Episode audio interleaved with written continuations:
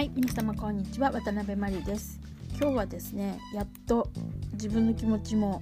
こっちに向いてきたというか、えー、私の一番好きな、えー、スティーブン・ダフィーについてお話しさせていただこうと思います。どうぞよろしくお願いします。えー、今までですね一番最初に本当は紹介してもよかったんですがまあそこまで有名じゃないし皆さん知らないよなとかってなんか自分で勝手に思いながらですねちょっとなかなかあの話しづらかったなっていうところがあったんですけどまあもう今今日で多分14回目15回目だと思うので、まあ、そろそろいいかなと思いながら お話しさせていただきたく はい始めてみたいと思います。えー、スティーブン・ダフィーはですねまあ一番の看板は元デュラン・デュランっていうことで、えー、えっとジョン・テイラー1978年ジョン・テイラーがと同じアートスクールに通っていたところ、まあ、バンドやろうよっていう話になってそれから、えー、ジョンの、まあ、幼なじみだった近所に住んでるニック・ローズを誘って3人でデュラン・デュランを結成したのが始まりなんですね。で23回、えー、コンサートをやったんですけれどもナイトクラブとかで、えー、結局そのまあいわゆる方向性の違いという音楽性の方向性の違いっていうことでスティーブンは辞めていくんですね。でその後にアンディ・テイラーとロジャー・テイラーとか入ってきてで最後にオーディションでサイモン・ルボンが入ってきてデュラン・デュランが結成今のデュラン・デュランが結成されたっていう感じになります。でスティーブンはその後、まあ、他の、えーとバーミンガムにいるグループとかと入ってシングルを出したりしてその後ティンティンっていうグループも作って1曲あのレコードも出してですねシングルを出して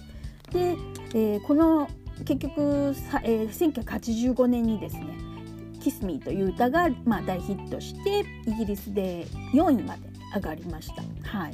であの一躍なんですかポップスターの仲間入りっていうことになったわけですね。そうすると彼のやっぱりルーツを探っていくとやっぱりあデュラン・デュランの人なのっていう話になって元デュラン・デュランっていうあのタイトルがどうしてももう未だについているっていう感じになってしまうんですけれど、うん、まあもしそうですねスティーブンがもしデュラン・デュランに入ったままだとちょっとやっぱり今のようなデュラン・デュランにはなってなかったと思うしだからまあこれはこれで良かったのかなとは思うんですけれどね私としては。はい、でえっ、ー、とですねその最初に「ティンティン」という名前で「キスミっていう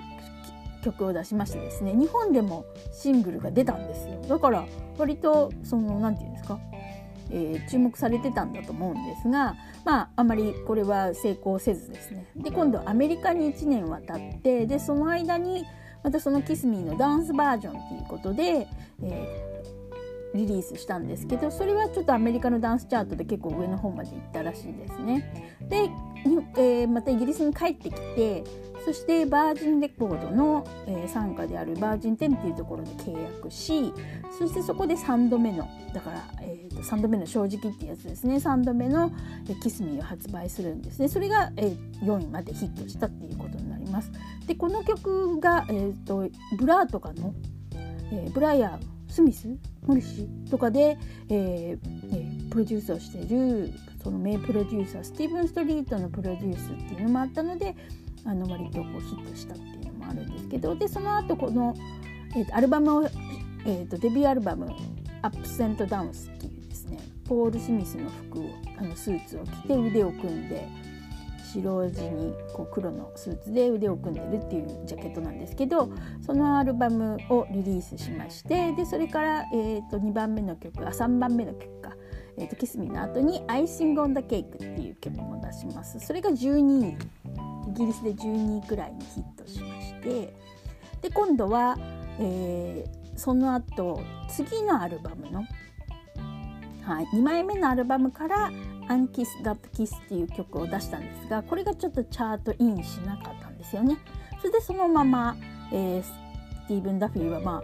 言ったら、まあ、一発屋みたいな感じで終わっていくみたいな感じになってしまうんですけどでその後だからそれで、えー、っと「キスミーがヒットしたのが1985年で、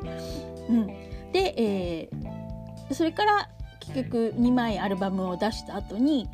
ライラックタイムっていう、えー、アコースティックのバンドをですね1987年に、えーと、お兄さんのニックニック・ダフィーと一緒に組んでそこからアルバムを出していくんですけど、まあ、ライラックタイムの話はまた別にまた別の日を設けてしっかりお話しさせていただきますね。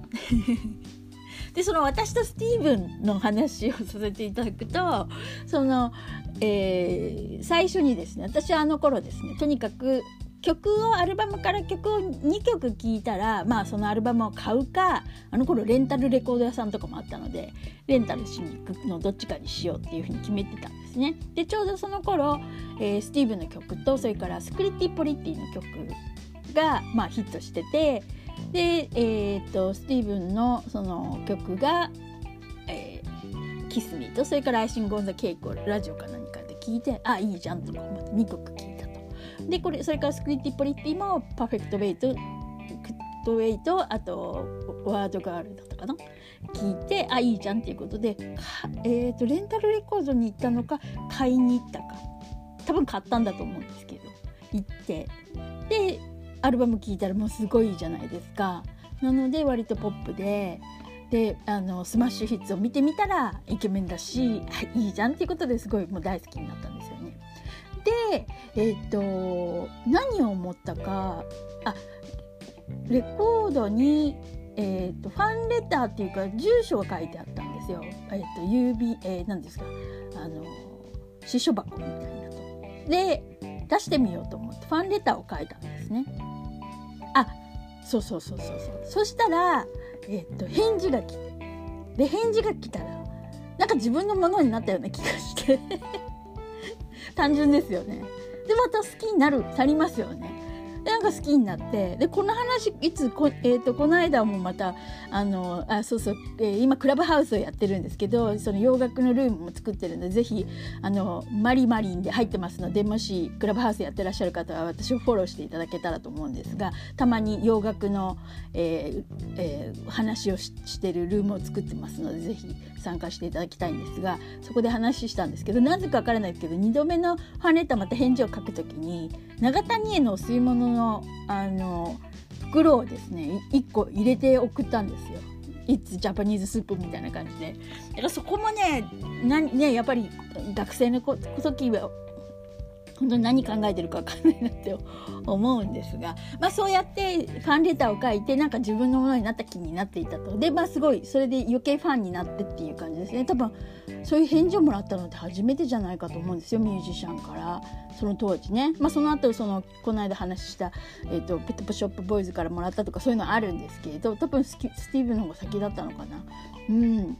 でそれですごい好きになったと。でそれから、えーと初めてイギリスにえー、行った時にですね1988年なんですがその時にまさかその何て言うんですかえー、ともう一人私ボイ・ジョージが好きなんですけどカルチャークラブの場合は有名なのでいつかこう来日してあのコンサートで会えるだろうと。であのだけどもうスティーブンはその一発屋じゃないですかだからもうコンサートとかこうえーと、多分日本とかにも来ないだろうしコンサートとかも見れないだろうとか思ってたら結局見れたんですよね。たまたま私がイギリスに行ってた時にコンサートをやってて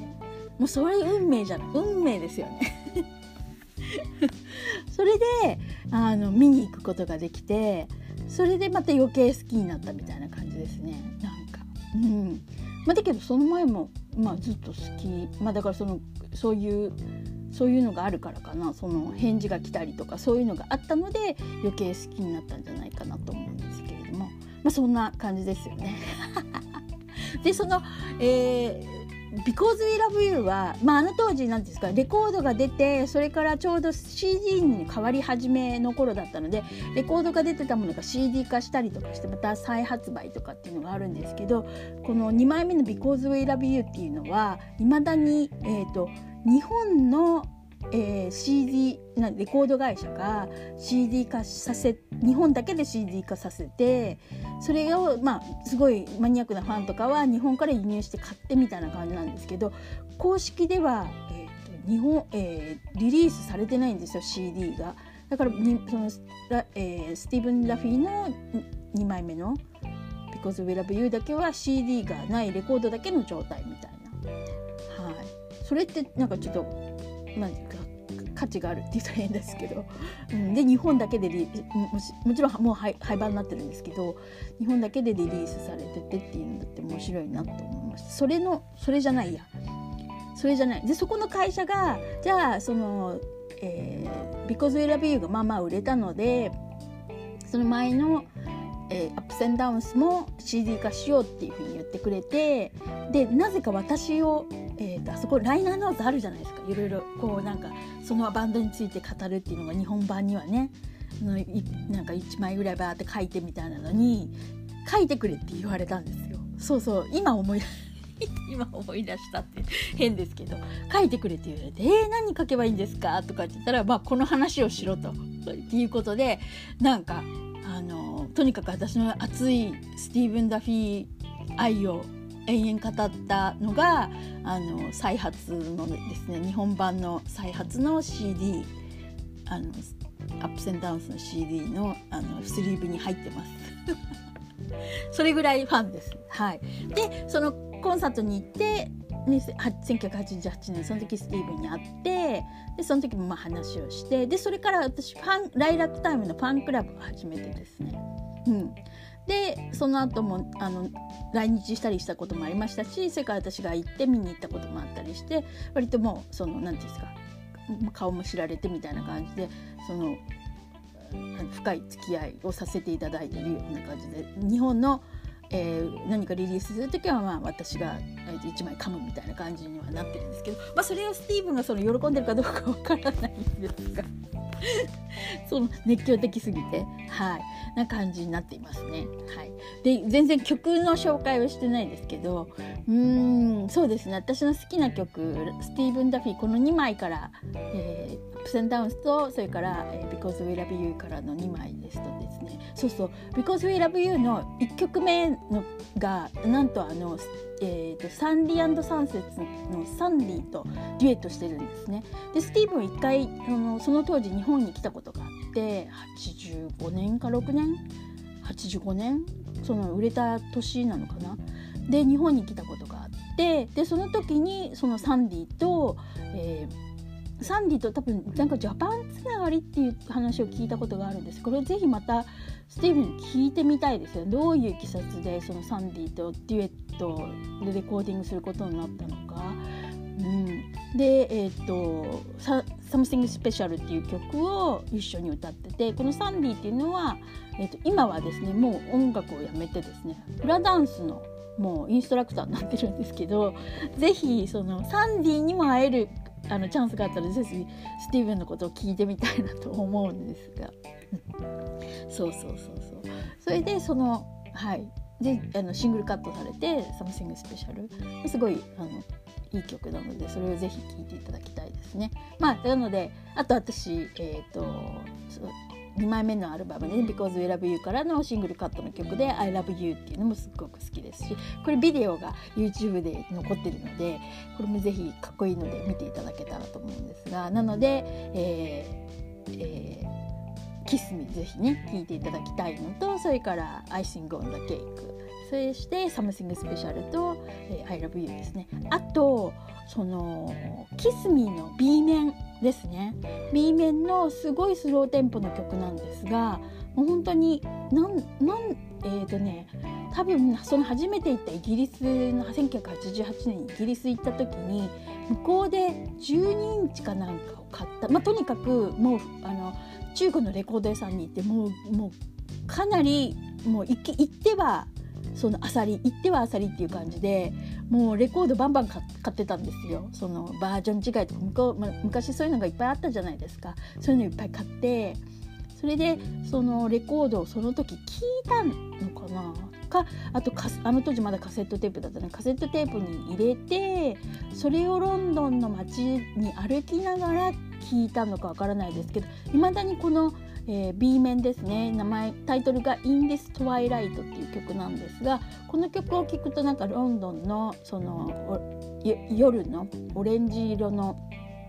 なんかライトがオレンジなんですよねロンドンって。そのオレンジ色の、えーと、ライトのえーと、ロンドンの風景こう思い出してしまうんですけど多分それを聞きながら街を歩いたんじゃないかと思うんですよね。そういうのってなんかこう印象残ってますよね。で昔の曲をね久しぶりに聴いたらその時の情景がバーッと思い浮かば浮かぶみたいな感じであると思うんですけれどこの曲はいまだにそれそういうあの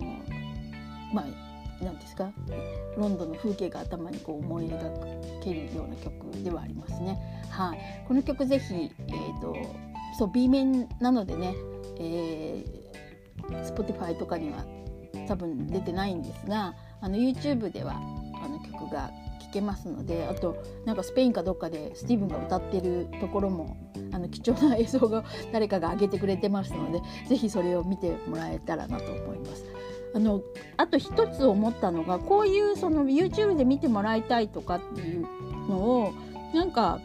まとめられたらブログ形式でまとめられたらなとか思うんですよね。そういうのもちょっとサイトも作れたらなとは思っています。あと私が、えー、洋楽のコミュニティを運営してますのでもしよかったらそちらに入っていただけたらと思います。で、えー、何ですか？あのー、